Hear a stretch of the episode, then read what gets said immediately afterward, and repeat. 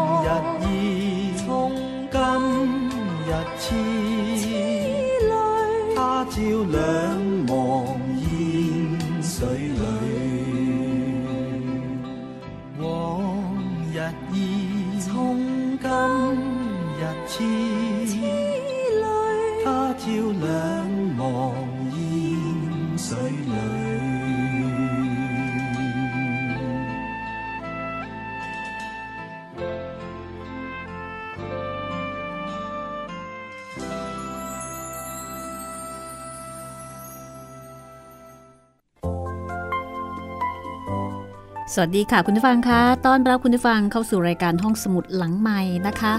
วันนี้น่าจะเป็นตอนที่หลายท่านรอคอยมากอีกตอนหนึ่ง เพราะว่ากำลังลุ้นตื่นเต้น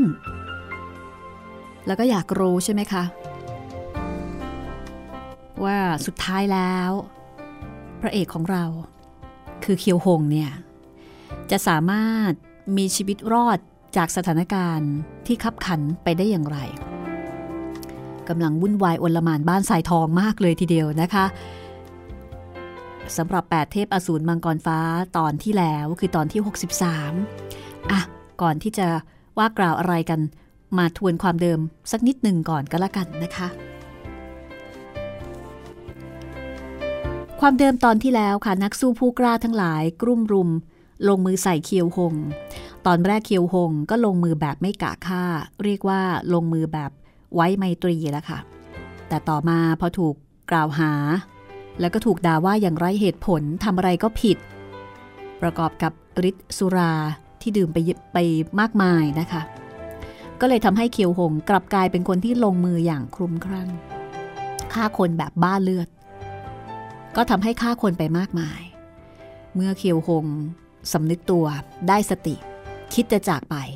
บรรดายอดฝีมือเหล่านั้น กลับหันมาลงมือใส่อาจูที่ได้รับบาดเจ็บสาหัส เคียวหงทนไม่ได้ก็เลยหันกลับมาช่วยอาจู จนฆ่าคนเพิ่มขึ้นไปอีก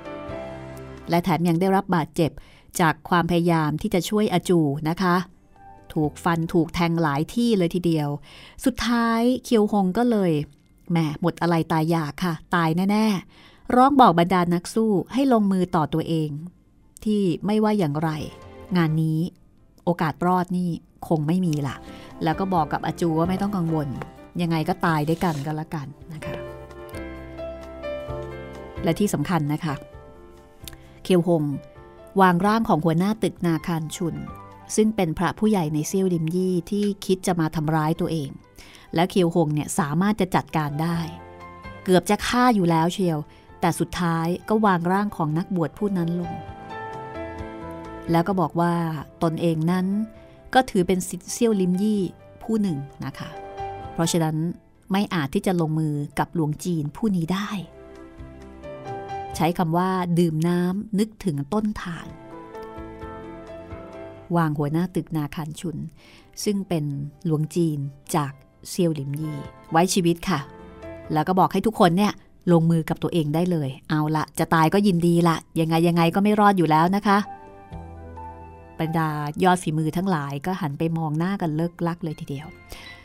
เรื่องราวมาถึงตรงนี้นะคะสำหรับแปดเทพอสูรมังกรฟ้า ผลงานการประพันธ์ของกิมยง งานแปลของนอนนพรัตน์จัดพิมพ์โดยสำนักพิมพ์สยามอินเตอร์บุ๊กค่ะ วันนี้ตอนที่ 64 รอคุณอยู่แล้วนะคะ ไปฟังกันเลยค่ะ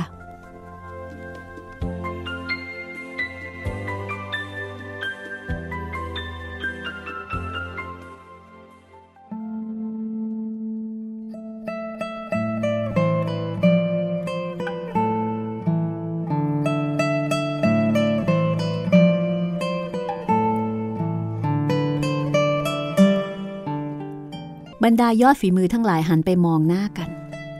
แต่ก็ไม่มีใครกล้าที่จะเข้ามาลงมือ แล้วก็ยังมีคนนึกในใจว่า แม้กระทั่งหัวหน้าตึกนาคารชุนมันยังไม่ทำร้าย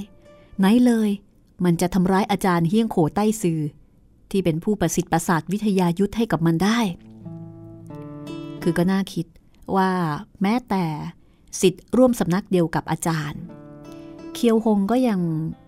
ก็ยังปล่อยอะ่ะไม่ฆ่าทั้งๆทที่จริง ๆ สามารถจะฆ่าได้แล้วก็ควรฆ่าด้วย เพราะว่า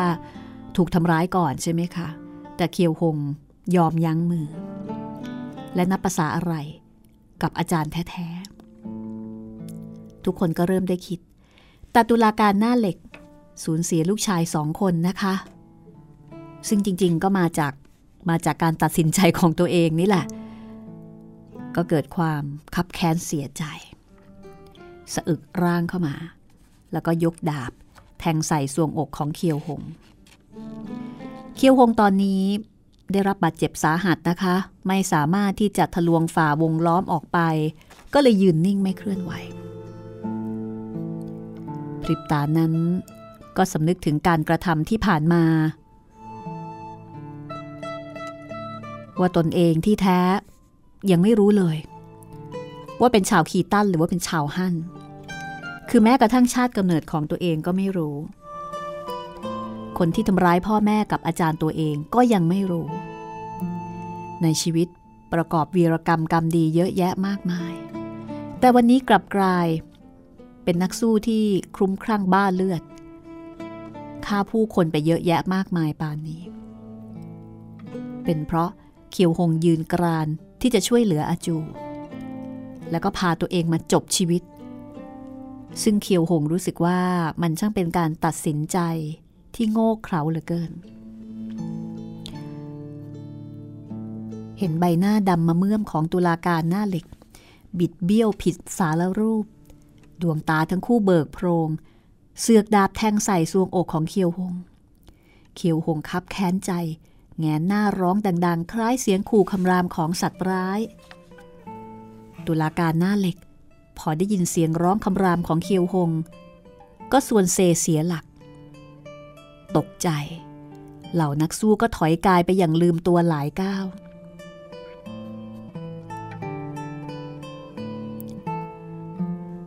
ตัวเซียวซัว ซึ่งเป็นลูกของตุลาการหน้าเหล็กอีกคนหนึ่ง ก็สะอึกเข้ามาจากทางด้านหลัง แล้วก็จ้วงแทงดาบออกไป เห็นปลายดาบห่างจากสวงอกของเคียวหงประมาณหนึ่งฟุต แต่เคียวหงยังไม่มีท่าทีว่าจะปิดป้องต้านทาน เหล่าผู้อาวุโสภักรยาจบ ไม่อาจจะทนดูเหตุการณ์นี้ได้นะคะ ได้แต่หลับตาลง แต่ทันใดนั้น กลางอากาศ บังเกิดเสียงวืด มีคนผู้หนึ่ง พุ่งตัวลงมา กระทบกับดาบของตัวเตียงสัว ตัวเตียงสัวไม่อาจจะต้านรับขุมกำลังสายนี้ แขนขวาตกห้อยลง ในเสียงอุทานของเหล่านักสู้ กลางอากาศก็มีคนอีกคนหนึ่งพุ่งโถมลงมา กลับอยู่ในสภาพศีรษะอยู่ล่างเท้าอยู่บน มีเสียงโครมเมื่อขม่อมปะทะขม่อม พุ่งชนถูกศีรษะของตัวเตียงสัว ตัวเซียวสัวขออภัย คนทั้งคู่ ศีรษะแหลกเละมันสมองสาดกระจาย โอ้โห อันนี้ต้องเซ็นเซอร์นะ ไม่เหมาะกับเด็กๆ เหล่านักสู้ก็จึงเห็นถนัดชัดตาว่า คนที่โถมลงมาทั้งสองคน ความจริงเฝ้ารักษาอยู่บนหลังคา ป้องกันไม่ให้เคียวหงหลบหนี แต่กลับถูกผู้คนคร่ากลุ่มไว้ แล้วก็จับโยนลงมาต่างอาวุธลับ พริบตานั้น ในห้องโถงเกิดความปั่นป่วนวุ่นวาย เหล่านักสู้อุทานดังระงมทันใดนั้น มุมหลังคาห้องปรากฏเชือกยาวเส้นหนึ่งซัดกว้างลงมา กวาดใส่ศีรษะทุกผู้คนอย่างดุร้าย เชือกเส้นนั้นวกวูบ แล้วก็ไปม้วนพันวางเอวของเคียวหง กระชากดึงขึ้นไป ตอนนั้นเคียวหงได้รับบาดเจ็บสาหัสนะคะ มีปากแผล ถึงสามแห่ง ปรากฏโลหิตไหลหลั่งไม่ขาดสาย มือซ้ายที่โอบอุ้มอาจู ก็กลับกลายเป็นหมดเรี่ยวหมดแรงนะคะ พอถูกเชือกยาวกระชากดึงขึ้น ร่างของอาจูก็กลิ้งตกลงกับพื้น ถูกผู้คนกวาดตามองตาม แล้วก็พบว่าเชือกยาวอยู่ในมือชายชะกันชุดดำผู้หนึ่ง ชายชะกันชุดดำมีรูปร่างกำยำ ใช้ผ้าดำคลุมหน้า เห็นแต่ดวงตาทั้งคู่ ใช้มือซ้าย หนีบร่างเคียวหงเอาไว้ที่ซอกแขน ซัดคว้างเชือกยาวออกไป ม้วนพันกับเสาธงอันสูงเด่นที่นอกประตูใหญ่ของตึกชุมนุมผู้กล้า ชายชุดดำมาอีกแล้ว ชายชุดดำมีอยู่ทุกที่เลยนะคะ ในนิยายกำลังภายในก็มีเยอะค่ะ ทีนี้บรรดานักสู้ก็พากันซัดอาวุธลับเนาะลูกดอกเกาทันเหล็กเหลี่ยมตะกะแตนหินอาวุธลับนานาชนิดละค่ะ ระดมซัดใส่เคียวหงกับชายชะกันชุดดำชายชะกันชุดดำนะคะ พาตัวเหินหาวทิ้งร่าง ลงยังกระเช้าบนคันธงอาวุธลับทั้งหลายสิบชนิด ก็กลายเป็นปักเข้าใส่กระเช้าธงไม่โดน เห็นเชือกยาวซัดคว้าง ออกจากกระเช้าธงอ้อมไปยังต้นไม้ใหญ่ที่อยู่ห่างแปดก้าวชายชะกันชุดดำหนีบร่างเคียวหง เหินร่างออกจากกระเช้า ลอยลิ้วไปยังต้นไม้ใหญ่ กระโดดขึ้นลงหลายครั้ง ก็จากไปอย่างไรร่องรอย เหล่านักสู้หันมามองหน้ากันแบบเลิกลากด้วยความตื่นตระหนก ได้ยินเสียงฝีเท้าม้าดังขึ้น ก็รู้ละค่ะว่า คงไม่อาจจะตามทันแล้ว ไปแล้ว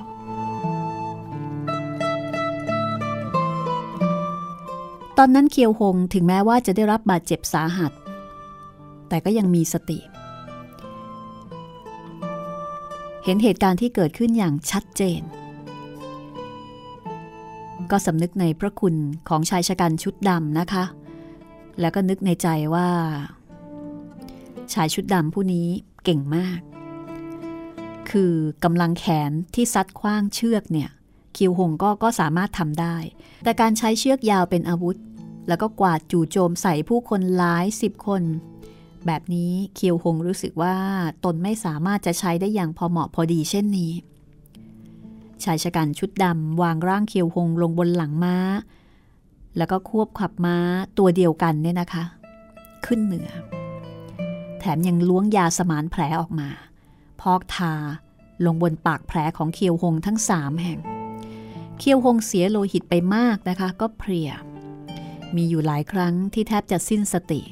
ต้องสูดลมหายใจลึกๆ โคจรพลังหมุนเวียนจึงค่อยคึกคักขึ้นอักโขชายชะกันชุดดำกระตุ้นม้าไปยังทิศตะวันตกเฉียงเหนือ ยิ่งเดินทางเส้นทางก็ยิ่งคดเคี้ยว เมื่อถึงตอนท้ายไม่มีเส้นทางอีกต่อไปนะคะ ต้องลัดเลาะไปตามดงโขดหิน พอเดินทางอีกครึ่งชั่วยามก็ไม่สามารถที่จะควบม้าได้อีกต่อไป ชายชะกันชุดดำอุ้มเขียวหงในแนวขวาง ลงจากหลังม้า แล้วก็ปีนป่ายขึ้นยอดเขาลูกหนึ่งเขียวหงเป็นผู้ชายสูงใหญ่ น้ำหนักตัวมาก แต่ชายชะกันชุดดำกลับอุ้มเขาไว้ คล้ายกับไม่กินแรงแม้แต่น้อย แม้ว่าอยู่ในทำเลลาดชัน แต่ก็ยังโลดแล่นดุดเหินบิน คืออุ้มเอาไว้แล้วก็ปีนเขาอีกต่างหากนะคะ เมื่อถึงตอนท้าย บนผนังผาไม่มีที่จะหยั่งเท้า ชายชะกันชุดดำก็ซัดคว้าง เส้นเชือก ข้ามช่องเขา ม้วนพันกับกิ่งไม้กระโดดข้ามไป ข้ามช่องเขาติดต่อกันแปดแห่ง มุ่งหน้าลงสู่เบื้องล่างเมื่อถึงหุบเขวลึกแห่งหนึ่ง ชายชะกันจึงหยุดยั้งยืนหยัดวางร่างเขียวหงลง เขียวหงก็กล่าวขอบคุณนะคะ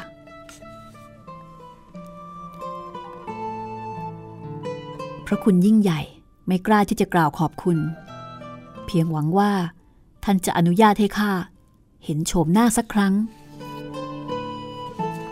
ชายชะกันชุดดำเพ่งตาเจิดจ้าจับจ้องบนใบหน้าเคียวหงเนิ่นนาน จากนั้นจึงกล่าวว่า ภายในถ้ำมีสเสบียงกลางสำหรับให้รับประทานหนึ่งเดือน เจ้าพักรักษาตัวอยู่ที่นี่ศัตรูไม่สามารถจะสืบสาะถึง เคียวหงฟังเสียงแล้วก็พยายามประมวลข้อมูลนะคะ จากเสียงนั้น แล้วก็รู้สึกว่า เสียงของคนผู้นี้ดูท่าทีก็มีอายุอานามพอสมควรละชายชะกันชุดดำสำรวจมองเคียวหงอยู่ครู่หนึ่ง อยู่ๆก็ไม่รู้นึกยังไง ตวัดมือขวาตบหน้าเคียวหงฉาดหนึ่ง การลงมือครั้งนี้เร็วมากนะคะ เคียวหงไม่คาดคิดมาก่อน สองฝ่ามือนี้ ตบอย่างรวดเร็ว ไม่สามารถที่จะหลบรอดได้ จากนั้นชายชะกันชุดดำก็ตบฝ่ามือที่สองออก แต่ว่าครั้งนี้ เคียวหงไม่ยอมถูกทำร้ายอีกนะคะ ก็ยกมือซ้ายขึ้นถึงข้างแก้ม จี้นิ้วชี้ออกจ่อใส่ใจกลางฝ่ามือของฝ่ายตรงข้าม นิ้วชี้ จ่อจี้ใส่จุดเล้าเก่งที่ใจกลางฝ่ามือของชายชะกันชุดดำฝ่ามือของชายชะกันชุดดำไม่ทันกระทบถูกข้างแก้มของเคียวหงจุดสำคัญบนฝ่ามือตัวเองต้องกระทบถูกนิ้วมือก่อน ชายชะกันก็เลยพลิกฝ่ามือใส่หลังมือตบใส่ เปลี่ยนกระบวนท่าอย่างว่องไว เคียวหงก็วกนิ้วอย่างรวดเร็ว ปลายนิ้วจ่อใส่จุดยี่โกย บนหลังฝ่ามือของฝ่ายตรงข้าม ชายชะกันชุดดำหัวร่อดังยาวนานหดมือขวากลับ ใช้มือซ้ายฟันขวางเคียวหงยื่นนิ้วมือข้างซ้ายออก ปลายนิ้วจ่อใส่จุดเอ้าฮัก ที่ริมฝ่ามือของฝ่ายตรงข้าม ชายชะกันชุดดำยกแขน สภาวะจู่โจมยังไม่อ่อนโทม เคียวหงหันเหดัชนีทันท่วงที พลันเปลี่ยนเป็นจี้ใส่จุดจ้อยกกของฝ่ายตรงข้าม ชั่วพริบตาชายชะกันชุดดำก็ไล่รำสองมือเปลี่ยนกระบวนท่ากันสิบกว่าครั้งนะคะ เคียวหงเพียงแต่รับโดยที่ไม่รุก นิ้วมือ จี้ใส่จุด บนฝ่ามือฝ่ายตรงข้าม หลังจากที่ชายชะกันชุดดำตบหน้าเคียวหงครั้งหนึ่งอย่างไม่คาดหมาย จากนั้นก็ไม่สามารถที่จะทำร้ายเคียวหงได้อีก ชายชะกันชุดดำพอลงมือถึงกระบวนท่าที่ 20 เห็นเคียวหงแม้ว่าจะอยู่ระหว่างได้รับบาดเจ็บสาหัส แต่ยังคงเปลี่ยนกระบวนท่าได้อย่างรวดเร็วจำแนกจุดได้อย่างแม่นยำก็รังมือกลับพุ่งถอยไปด้านหลังแล้วก็บอกว่า เจ้าผู้นี้โงกเขาสุดที่จะเปรียบปาน ความจริงแล้วข้าไม่สมควรที่จะช่วยเหลือเจ้า เคียวหงก็บอกว่า ขอน้อมรับคำสอนของท่านผู้มีพระคุณ เจ้าลาเหม็นครุ้ง ฝึกปรือพลังฝีมือที่ไร้ผู้ต่อต้านได้ฉะนั้นยอมพรีชีวิตเพื่อสตรีที่ผายผอมนางหนึ่ง นางกับเจ้ามิใช่ญาติมิใช่สหาย ไร้บุญคุณไร้น้ำใจ ทั้งไม่ใช่หญิงงามล่มเมืองอันใด เพียงแต่เป็นหญิงรับใช้อันต้อยต่ำนางหนึ่งเท่านั้น โลกนี้ ไหนเลยจะมีตัวโง่งมเช่นเจ้า เขียวหงได้ฟังแล้วก็ทอดถอนใจ ท่านสั่งสอนได้ถูกต้องข้าใช้ร่างกายที่มีประโยชน์ กระทำเรื่องราวที่ไร้ความหมาย ความจริงแล้วไม่สมควร เพียงแต่พรุ่งพร่านดานเดือด บังเกิดความดื้อรั้น ไม่ได้คบคิดถึงผลตามหลังโดยละเอียดชายชะกันชุดดำกล่าวว่า ที่แท้ เกิดพลังดื้อรั้นขึ้นอย่างนั้นหรือ จากนั้นก็แงนหน้าหัวร่อดังยาวนาน เป็นเสียงหัวร่อที่แฝงความรันทดเดือดดาล จากนั้นชายชะกันชุดดำก็โผพุ่งกายขึ้น ทลันวูบหนึ่งก็หายลับไปกับหลังโขดหินใหญ่ก้อนหนึ่งเขียวหงพยายามที่จะร้องเรียกว่าท่านผู้มีพระคุณ แต่เห็นฝ่ายตรงข้ามกระโดดปราดติดต่อกันจากไปไกลโข พอเขียวหงก้าวเท้าออกไปหนึ่งก้าวก็สายร่างโงนเงนแทบจะล้มลง ต้องรีบยื่นมือเกาะผนังศิลาเอาไว้เขียวหงระงับสติ พอหันกายมาก็พบว่า หลังผนังศิลามีถ้ำภูเขาแห่งหนึ่ง ก็เลยค่อยๆ เกาะผนังเดินช้าๆ เข้าไปสำรวจภายในถ้ำก็เห็นว่าบนพื้น มี เนื้อสุก มีข้าวตาก มีพุทราจีน มีถั่วลิสง ปลาแห้งที่จัดอยู่ในประเภทสเสบียงกรัง และที่น่ายินดีก็คือมีสุราไหหนึ่ง พอเปิดไหออก กลิ่นสุรา หอมหวนก็พุ่งขึ้นมากระทบจมูกเคียวหงล้วงมือลงไปในไหวักขึ้นมาดื่มอึกหนึ่ง ก็พบว่าเป็นสุราชั้นดีนะคะ ก็บังเกิดความสำนึกตื้นตัน แล้วก็นึกสงสัยว่า คนผู้นี้เป็นใครทำไมถึงมาช่วยตนเอง และแถมยังจัดเตรียมสุราอาหารชั้นดีเอาไว้ให้อีกต่างหากนะคะ บนทางภูเขาที่ยากจะสัญจรเช่นนี้ กลับพกพาหายสุราขนาดใหญ่มาตระเตรียมเอาไว้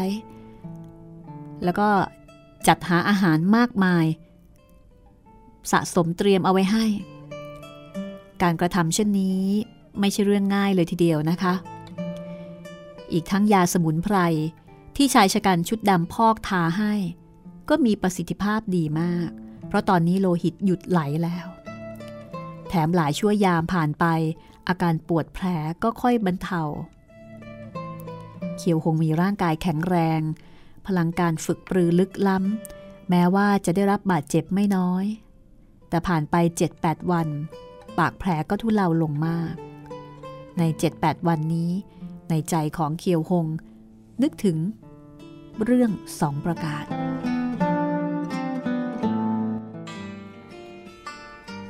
ประการแรกศัตรูที่ทำร้ายตนเองเป็นใคร ประการที่สอง ผู้มีพระคุณ หรือว่าชายชะกันชุดดำที่ช่วยเหลือนั้นเป็นใคร บุคคลทั้งสอง ล้วนมีฝีมือสูงเยี่ยม คาดว่าไม่เป็นรองตัวเอง ในยุทธจักรมีบุคคลระดับนี้ไม่มากนัก นึกไปนึกมาล้วนไม่คลับคล้าย คาดเดาไม่ออก ที่สำคัญผู้มีพระคุณผู้นี้ หักล้างกับตัวเอง 20 กว่าท่าเขียวหงหน้าที่จะพอคำนวณแนวทางฝีมือของฝ่ายตรงข้ามได้ แต่ทุกกระบวนท่าของชายชะกันชุดดำกลับดูพื้นเพธรรมดา แสดงออกถึงความสามารถเฉพาะตัวอันเลิศล้ำจนไม่สามารถเห็นร่องรอยเบาะแส แนวทางของกระบวนท่าแม้แต่น้อย เรื่องราวจะเป็นอย่างไรต่อไปนะคะ เคียวหงจะพบคำตอบจากสองคำถามสำคัญในใจของเขาหรือไม่ ว่าตกลงศัตรูที่พยายามทำร้ายและก็ใส่ร้ายเขาเป็นใคร และผู้มีพระคุณที่ช่วยเหลือคือชายชะกันชุดดำเป็นใคร ติดตามได้ช่วงหน้าค่ะ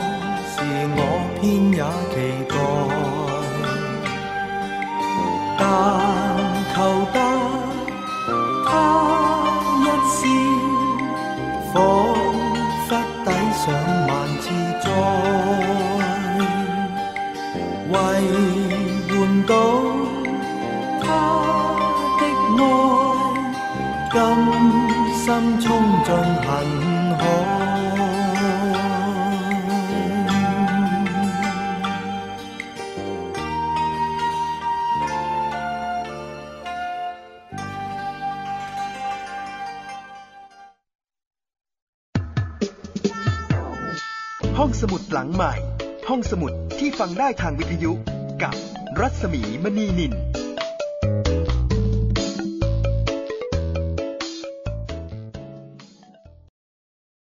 ไทย PBS ทีวีสร้างแรงบันดาลใจ ให้คุณรอบรู้ข่าวผ่านเชิงชั้น การวิเคราะห์ในเชิงลึก ผลประโยชน์ทางเศรษฐกิจ สะท้อนความโปร่งใส ให้สังคมได้รับรู้ความจริง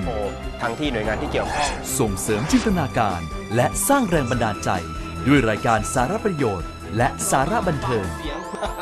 ให้ความสำคัญกับรายการเด็กและเยาวชน มีกิจกรรมดีๆ เชื่อมความสัมพันธ์ระหว่างครอบครัว สร้างความใกล้ชิดกับผู้ชมทางบ้าน มีพื้นที่ให้ผู้ผลิตอิสระได้ร่วมคิดและผลิตรายการที่สร้างสรรค์มีความพร้อมในการออกอากาศระบบทีวีดิจิตอลสมบูรณ์แบบที่คม ชัด ทั้งภาพและเสียง มีช่องทางนำเสนอข่าวและรายการ ผ่านสื่อใหม่ที่มีประสิทธิผลเข้าถึงรายการต่างๆ ได้ไม่จำกัดพื้นที่ จึงสัมผัสแต่สิ่งดีๆ สร้างพัฒนาการใหม่ให้ชีวิต ไทย PBS ทีวีที่คุณวางใจ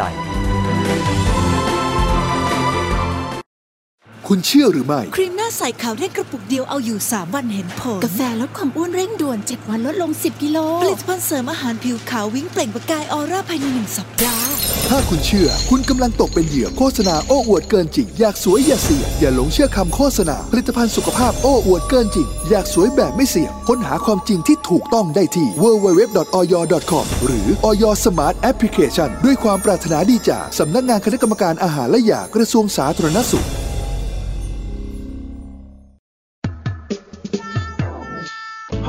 หลังใหม่ ห้องสมุดที่ฟังได้ทางวิทยุกับรัศมีมณีนิน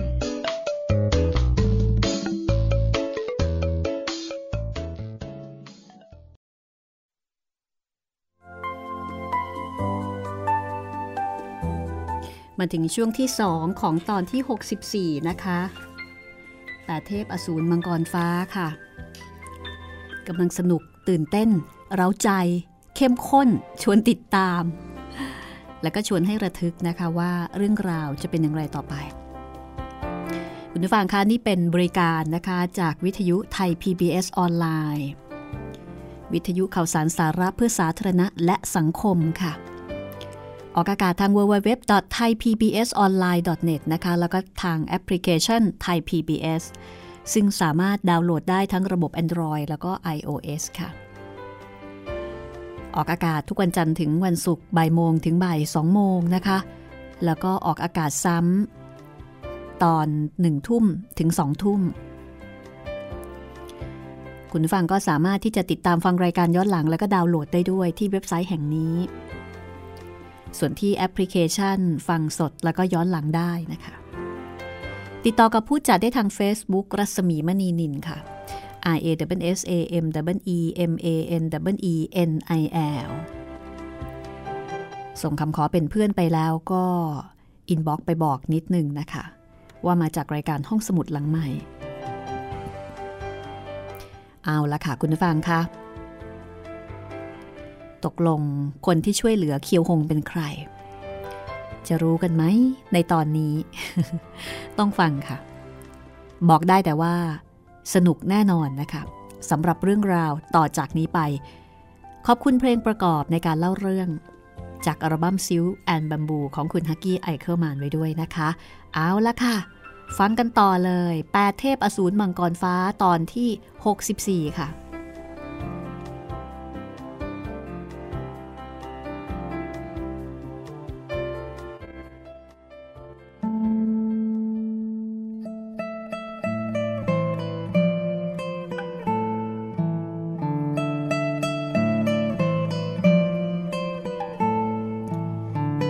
สุราไหนั้น เคียวหงดื่มหมดตั้งแต่สองวันแรกนะคะ คือจัดการกับเหล้าก่อนเลยสำหรับปีศาจสุราอย่างเคียวหง ทนรอถึงวันที่ 20 เห็นว่าปากแผลหายดีแล้วประมาณ 7-8 ส่วน ปีศาจสุราอย่างเคียวหงก็บังเกิดความอยากสุราจนสุดที่จะทนทานคือเหล้าหมดแล้วนะคะไม่มีเหล้ากิน ก็เดินออกจากถ้ำ กลับเข้าสู่ยุทธจักร นึกถึงอาจู ว่าอาจูตกอยู่ในเงื้อมมือของบรรดานักสู้ผู้กล้าทั้งหลาย ถ้าจะตาย ก็คงจะตายตั้งแต่แรก หากสามารถมีชีวิตอยู่ ก็คงไม่ต้องให้เคียวหงคอยดูแล ปัญหาเฉพาะหน้าตอนนี้ คือสืบสาะ ว่าตกลงตัวเองเป็นใครกันแน่ พ่อแม่และอาจารย์ตายในวันเดียวกัน ปริศนาชาติกำเนิดยากที่จะคลี่คลายเคียวหงจึงคิดจะเดินทางออกนอกด่านงังมึงกวน แล้วก็ไปอ่านดูข้อความสั่งเสียบนผนังผาพอตัดสินใจได้นะคะ ก็ออกเดินทางสู่ทิศตะวันตกเฉียงเหนือ พอถึงตัวเมืองก็ดื่มสุรา 20 กว่าชามก่อนเลย ผ่านไปสามวัน เงินหมดค่ะ มีเงินติดตัวไม่กี่ตำลึง คือใช้ซื้อเหล้าหมด จากนั้นเคียวหง ก็ลอบเข้าที่ว่าการอำเภอ ขโมยเงินหลวงมาหลายร้อยตำลึง แล้วก็ใช้เงินเหล่านั้น ซื้ออาหารแล้วก็ซื้อสุรา จนกระทั่งในที่สุดเดินทางมาถึงเมืองต่อจิว เส้นทางแม่น้ำตะวันออกด่านงังมึงกวน อยู่บนเส้นทางงังมึงหรือว่าประตูหานป่า ซึ่งอยู่ทางทิศเหนือของเมืองต่อจิวห่างไป 30 ลี้ เคียวหงมาถึงเมืองต่อจิวประมาณเที่ยงเที่ยง รับประทานอาหารมื้อหนึ่ง ดื่มสุราไปสิบกว่าชาม จากนั้นออกจากตัวเมืองขึ้นเหนือ ระยะทาง 30 ลี้เคียวหงใช้เวลาเดินทางไม่ถึงครึ่งชั่วยาม พอเดินทางขึ้นเขา เห็นภูเขาตะวันออกและตกล้วนสูงชัน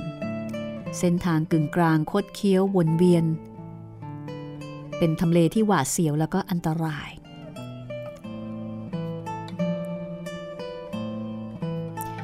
เคียวหงก็นึกในใจว่า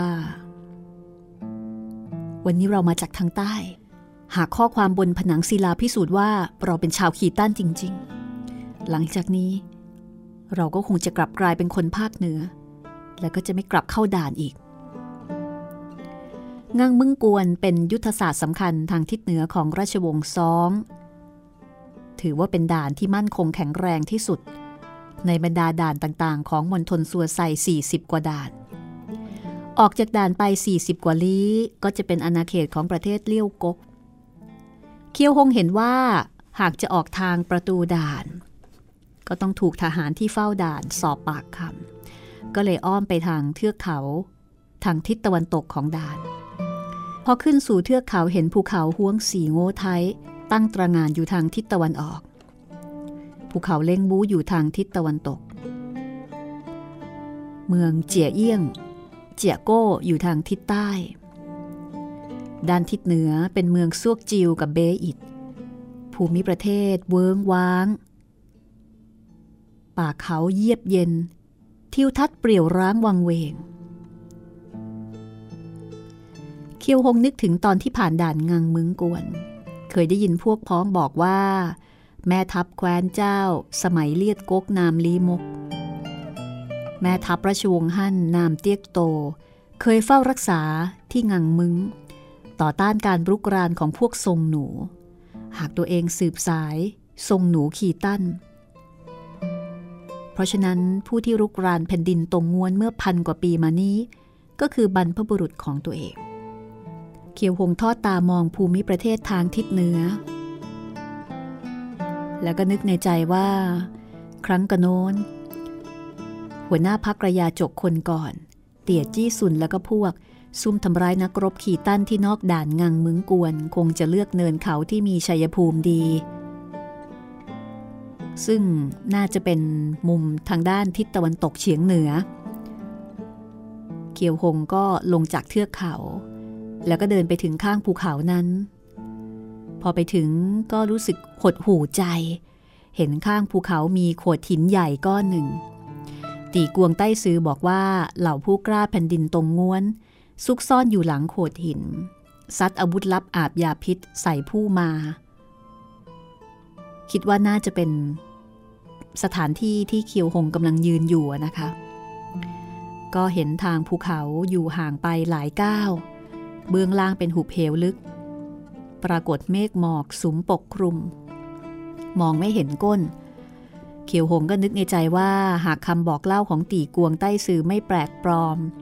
หลังจากที่มารดาของเคียวหวง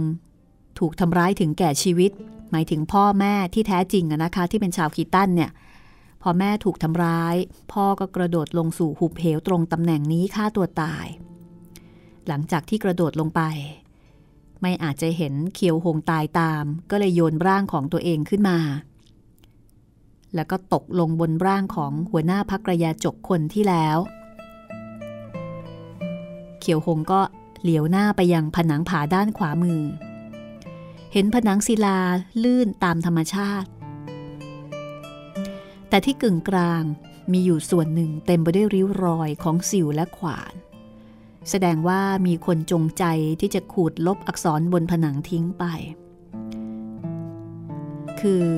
จริง ๆ และเคียวหง ดันด้นเป็นพันลี้ ก็เพื่อที่จะมาพิสูจน์ชาติกำเนิดของตัวเอง มาดูซิว่าข้อความที่พ่อเขียนเอาไว้เนี่ยที่ชายชาวคีตันนั้นเขียนเอาไว้ เขียนข้อความอะไรไว้ แต่สุดท้ายพอมาถึง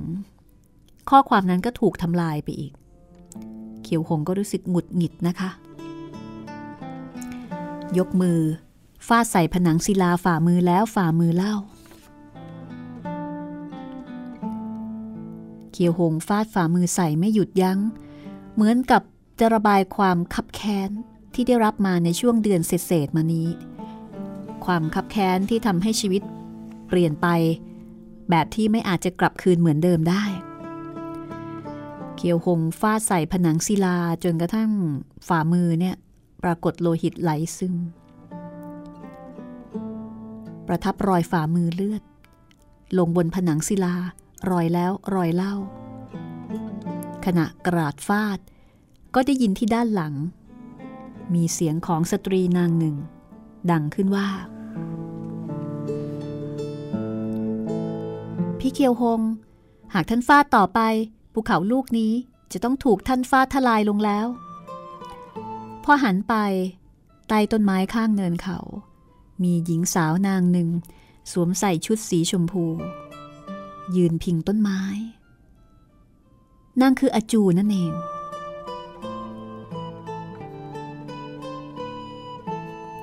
เคียวหงเห็นอาจู ปรากฏกายขึ้นณที่นี้ ก็เกิดความตื่นเต้นสงสัย แล้วก็ดีใจ อาจู ท่านหายดีแล้วเหรอ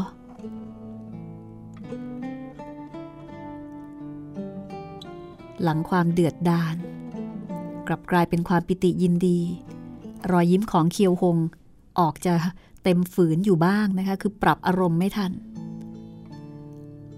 พี่เคียวหง ท่านก็สบายดีเหรอ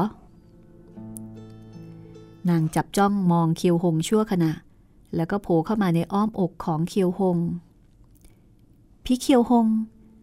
ข้า ข้ารอท่านอยู่ที่นี่ห้าวันห้าคืน คิดว่าท่านจะมาไม่ได้ซะแล้ว แต่ในที่สุดท่านก็มา ขอบคุณฟ้าดินที่ท่านปลอดภัย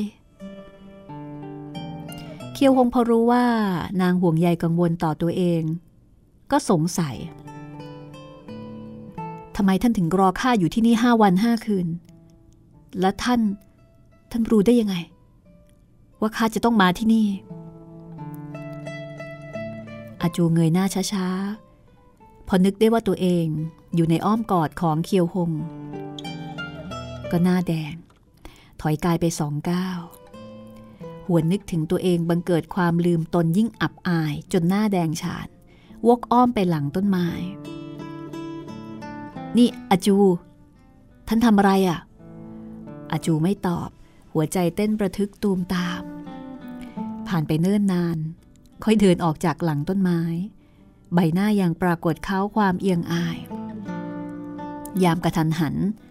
ไม่อาจจะกล่าววาจาได้เคียวหงเห็นสีหน้านางผิดปกติก็เลยถามว่า ท่านมีความลับคับใจอันใด บอกเข้ามาได้อย่างเต็มที่ พวกเราฝ่าฟันอันตรายร่วมเป็นร่วมตายกันมา ยังจะมีข้อกริ่งเกรงอันใดอีก อาจูหน้าแดงก่อนจะบอกว่าไม่มีเคียวหงพลิกหัวไหล่ของนางเบาๆ หันหน้านางหาแสงอาทิตย์ ก็เห็นว่าใบหน้าของนางตอนนี้ ไม่ได้มีสีเทาซีด เหมือนตอนที่ได้รับบาดเจ็บสาหัส พอยื่นนิ้วออกแตะตรวจชีพจร นิ้วมือพอกระทบถูก อาจูพันสถานไปทั้งร่าง เขียวหงบอกว่า ท่านเป็นอะไร ยังมีตรงไหนที่ไม่สบายหรือเปล่า อาจูหน้าแดงวูบอีกครั้ง ในขณะที่เคียวหงเอาแต่แตะตรวจชีพจร แล้วก็รู้สึกว่าชีพจรของอาจูตอนนี้เต้นสม่ำเสมอจังหวะปลอดโปร่งมีพลัง ซีซิงอุย มันยอดเยี่ยม สมคำร่ำลือจริง ๆ จากนั้นอาจูก็เล่าให้ฟังนะคะว่า หลังจากที่เคียวหงไปแล้ว แป๊สีเกียซึ่งเป็นผู้อาวุโสคนหนึ่งของพรรคระยาจกนะคะ เป็นคนที่ทำงานร่วมกับเคียวหง แล้วก็มีความไว้เนื้อเชื่อใจ ในความดีของเคียวหงนะคะ รับปากจะถ่ายทอดวิชามือคว้าจับสายใยให้กับซิซิงอุยเจ็ดกระบวนท่า เพื่อเป็นการแลกเปลี่ยนที่จะให้ซีซิงอุย รักษาอาการบาดเจ็บให้กับอาจูซีซิงอุยก็เลยให้การรักษาอาจู และที่สำคัญก็คือว่าบรรดายอดฝีมือเหล่านั้นต้องการที่จะรู้ร่องรอย ว่าชายชุดดำคนที่ช่วยเคียวหงเป็นใครกันแน่ ถ้าปล่อยให้อาจูตายก็ไม่สามารถที่จะไปถามใครได้อีกเพราะอาการบาดเจ็บของอาจูกระเตื้องขึ้น อาจูเล่าว่าทุกๆวันก็จะมีคนแวะเวียนเปลี่ยนหน้ามาซักถามอาจูว่า โจรไร้เคียวหงเป็นอะไรกับอาจู หรือว่าตอนนี้เคียวหงหนีไปที่ไหน หรือว่าชายชะกันชุดดำที่ช่วยเหลือมันเป็นใคร จริง ๆ แล้วอาจูก็ไม่ได้รู้เรื่องเหล่านี้นะคะ แต่ถ้าบอกว่าไม่รู้ ก็จะถูกหาว่าโกหก แล้วก็จะทำให้ไม่ได้กินอาหาร แล้วก็อาจจะถูกข่มยังไง คือถูกข่มขู่ว่าจะโดนลงโทษนะคะ อาจูนี่เป็นคนที่เจ้าเล่ห์อยู่ ก็เลยปั้นเรื่องราวขึ้นมา วันนี้บอกว่าชายชะกันชุดดำมาจากภูเขาคุณลุ้น อีกวันก็บอกว่ามันเคยฝึกวิทยายุทธที่ทะเลตังไฮก็พร่ำกล่าวเลวไหลวุ่นวายล้วค่ะ อาจูนึกถึงวันเวลาที่ผ่านมากลั่นแกล้งก่อกวนนักสู้ผู้กล้าไม่น้อย แม้มีความสุขเหลือเกินใบหน้ายิ้มแย้มแจ่มใสเคียวหงก็ถามว่า แล้วพวกมันเชื่อหรือเปล่า บางคนก็เชื่อบางคนก็ไม่เชื่อ แต่ส่วนใหญ่เชื่อครึ่งไม่เชื่อครึ่ง คาดว่าพวกมันไม่รู้ความเป็นมาของชายชะกันชุดดำนั่น แล้วก็ไม่มีใครยืนยันว่าข้าพูดไม่ถูกต้อง ดังนั้น นิทานของข้ายิ่งเล่าก็ยิ่งแปลกพิสดารสร้างความอกสั่นขวัญแขวนแก่พวกมันแล้ว ชายชะกันชุดดำนั้น ที่แท้มีความเป็นมาอย่างไรข้าก็ยังไม่ทราบ หากฟังคำโป้ปดของท่านข้าก็คงจะเชื่อครึ่งไม่เชื่อครึ่งด้วย อาจูก็เลยถามเคียวหงว่า แล้วตัวเคียวหงเองเนี่ยไม่รู้จักชายชะกันชุดดำหรือไง คือเคียวหงไม่รู้จัก แต่อาจูเนี่ยคิดว่าเคียวหงน่าจะรู้จัก เพราะถ้าเกิดว่าเคียวหงไม่รู้จัก แล้วทำไมคนแปลกหน้า ถึงยินยอมเสี่ยงอันตราย ช่วยเหลือเคียวหงออกจากสถานการณ์ที่คับขันแบบนั้น เคียวหงก็บอกว่าข้าไม่รู้ว่าสมควรจะล้างแค้นต่อใคร แล้วก็ไม่รู้ว่า สมควรจะตอบแทนบุญคุณใคร ไม่รู้ว่าตัวเองเป็นชาวฮั่นหรือว่าชาวคีตั้นกันแน่ ไม่รู้พฤติการของตัวเองที่แท้ถูกหรือผิด เคียวหงเอ๋ยเคียวหง เจ้าเสียที ที่กำเนิดมาเป็นผู้คนแล้วอาจูเห็นเคียวหงมีสีหน้าละห้อยหดหูก็ยื่นมือออก ยึดกลุ่มมือของเคียวหงเอาไว้ แล้วก็บอกว่า พี่เคียวหงทำไมท่านต้องทรมานตัวเองด้วย สักวันหนึ่ง เรื่องราวก็คงจะกระจ่างชัด ขอเพียงท่านไม่ละอายแก่ใจ ประพฤติสู้ฟ้าและดินได้ก็ประเสริฐแล้ว เขียวหงก็บอกว่าลำบากใจ เพราะวันที่อยู่ในป่าเหงสาบานต่อหน้าพระกระยาจกว่าจะไม่ฆ่าชาวฮั่นแม้สักคนเดียว แต่ตอนนี้ซัดไปซัดหลายคนเลยทีเดียวนะคะ อาจูก็แก้ต่างให้บอกว่า ผู้คนที่ตึกชุมนุมผู้กล้า ไม่ถามไถ่ความผิด ก็กลุ้มจู่โจมเคียวหง หากไม่ตีโต้ เคียวหงก็คงจะถูกสับร่างเป็น 17-18 ท่อนแล้ว เคียวหงเห็นว่ามีเหตุผล คือรู้สึกว่า รู้สึกดีขึ้นกับการกระทำของตัวเองนะคะอาจูก็ก็ช่วยหาเหตุผลความชอบธรรมให้ เคียวฮงก็บอกว่า ตีกวงใต้ซือกับเตี่ยจี้ซุนบอกว่า บนผนังศิลาจารึกอักษรเอาไว้ แต่ตอนนี้ไม่ทราบถูกผู้ใดขูดลบไปแล้ว ถูกแล้วข้าก็คิดว่า ท่านจะต้องเดินทางมาอ่านดูข้อความบนผนังศิลา ที่นอกด่านงางมึงกวนนี้ ดังนั้นพอออกจากข่วงคับขันข้าก็รีบมารอท่านอยู่ที่นี่ ท่านออกจากข่วงคับขันอย่างไร แล้วก็ป้าเจียงเล่า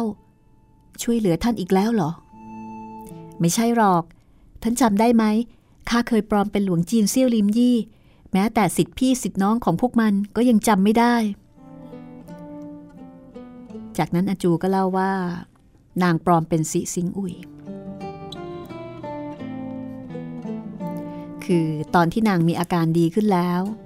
ซีซิงอุยบอกว่าไม่ต้องรักษาอีก แค่พักรักษาตัวสัก 7-8 วันก็จะทุเลาเป็นปกติ อาจู ปั้นแต่งเรื่องโป้ปดต่างๆนะคะ ยิ่งเล่าก็ยิ่งมีพิรุษแล้วก็เป็นห่วงเคียวหงด้วย คืนนั้นก็เลยตัดสินใจปลอมเป็นซิซิงอุย เพราะว่าอาจูเจอหน้าซิซิงอุยทุกวันก็สังเกตกิริยาท่าทางจนคุ้นเคย มิหนำซ้ำซิซิงอุยก็ค่อนข้างจะวางใจอาจู เห็นว่าเป็นผู้หญิงที่ได้รับบาดเจ็บสาหัสนะคะ ก็ไม่ระแวงสงสัย คืนที่เกิดเหตุ อาจูก็แกล้งเป็นสิ้นสติซิซิงอุยก็เข้ามาแตะตรวจชีพจร จากนั้นอาจูก็พลิกข้อมือคว้าจับชิพจรของซิซิงอุยเอาไว้ เขียวหงได้ฟังก็ได้แต่หัวรอดในใจ ว่าซีซิงอุยเอาแต่รักษาอาการบาดเจ็บ แล้วก็ไม่เคยจะคาดคิดว่าปีศาจน้อยนางนี้เนี่ยจะเล่นลวดลาย อาจูเล่าว่าข้าจี้สกัดจุดของมัน เปลืองเสื้อผ้าถุงน่องรองเท้าของมันออกข้าเกรงว่า วิชาจี้สกัดจุดของข้าไม่ได้สูงอะไรมาก เกรงว่ามันจะทะลวงคลายจุดได้ ก็เลยฉีกผ้าปูที่นอน มัดมือมัดเท้าของมันเอาไว้ จัดให้นอนอยู่บนเตียง ครีพระห่ม คลุมร่างของมัน หากมีคนมองดูที่นอกหน้าต่าง ก็จะเข้าใจว่าข้านอนคลุมโปง จากนั้นข้าก็สวมเสื้อผ้า หมวกรองเท้าของมัน ปั้นรอยย่นบนใบหน้านับว่าครับคล้ายอยู่เจ็ดส่วน เพียงขาดหนวดเคราอยู่กระจุกหนึ่งเขียวหงก็บอกว่า และหนวดเคราของซีซิงอุยเนี่ยทำยังไง เพราะว่าซีซิงอุย ไว้เครากึ่งดำกึ่งขาวนะคะ เป็นสองสี น่าจะน่าจะปลอมยาก อาจูก็บอกว่าของแบบนี้ ถ้าทำปลอมเนี่ยจะไม่เหมือนใช้ของจริงดีกว่า เขียวหงก็สงสัยว่าใช้ของจริงใช้ยังไงข้าหยิบฉวยมีดเล่มเล็ก จากล่วมยาของมัน แล้วก็ตัดคราวของมันออกมาติดที่ปลายคางข้าทีละเส้นซีซิงอุยคงจะขุนแค้นแทบตายละ่ะ แต่ก็อับจนปัญญา มันรักษาอาการบาดเจ็บให้แก่ข้าเรื่องนี้ไม่ได้เกิดจากความตั้งใจของมัน ข้าตัดคราวของมันก็ไม่ถือเป็นการทรยศเนระคุณ หลังจากที่มันถูกตัดคราวทิ้ง คล้ายจะดูหนุ่มขึ้นอีกสิบปี แล้วก็หล่อเหลากว่าเดิมมากนัก อาจูเล่ามาถึงตอนนี้ ทั้งคู่ก็หัวรอดดัง ๆออกมาข้าปลอมเป็นซีซิงอุย เดินสายอาดอาดออกมาจากตึกชุมนุมผู้กล้า ไม่ว่าใครก็ไม่กล้าถามไถ่ข้าสั่งคนจัดเตรียมม้า รับเงิน แล้วก็ออกเดินทาง ออกจากตึกประมาณ 30 ลี้ข้าก็ดึงคราวออก แล้วก็กลายเป็นเด็กหนุ่มอายุน้อย ผู้คนภายในตึกต้องรอจนกระทั่งเช้าวันรุ่งขึ้น ถึงจะรู้เรื่องราว แต่ข้าปลอมแปลงโฉมตลอดทาง พวกมันย่อมตามหาไม่พบอยู่แล้ว เขียวหงปรบมือแล้วก็บอกว่าวิเศษแท้ พรันฉุกคิดถึงตอนที่อยู่ในตึกต้นโพวัดเซี่ยวลิมยี่ พบเห็นเงาหลังของตัวเองจากในกระจกทองเหลือง ก็กล่าวกับอาจูว่า อาจู ท่านหันหลังให้ข้าดูสิ อาจูไม่เข้าใจก็หันหลังให้กับเขา เคียวหงขบคิดชั่วขณะ ก็เปลื้องเสื้อชั้นนอกออก คลุมลงบนร่างของนางอาจูหน้าแดงวูบชะไม้มองเคียวหงแวบหนึ่งก่อนจะบอกว่า แต่ว่าข้าไม่หนาว เคียวหงพอเห็นนางคลุมเสื้อนอกของเขา พลันเข้าใจกระจ่าง พลิกฝ่ามือวูบคว้าจับข้อมือของนางเอาไว้ แล้วก็กล่าวเสียงเกรี้ยวกราดว่า ที่แท้เป็นท่าน ท่านได้รับการใช้สอยบงการจากใคร รีบบอกมาเดี๋ยวนี้ เรื่องราวเป็นอย่างไรนะคะ ติดตามได้ตอนหน้าตอนที่ 65แต่เทพอสูรมังกรฟ้าค่ะ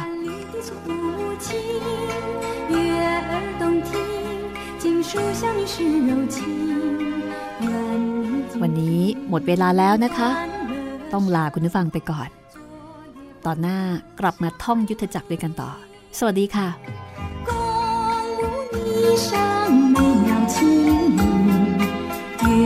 月下双双牵你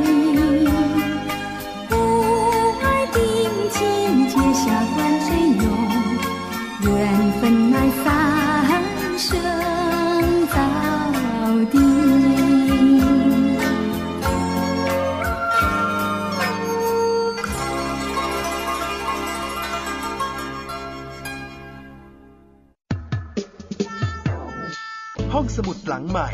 ห้องสมุดที่ฟังได้ทางวิทยุกับรัศมีมณีนิน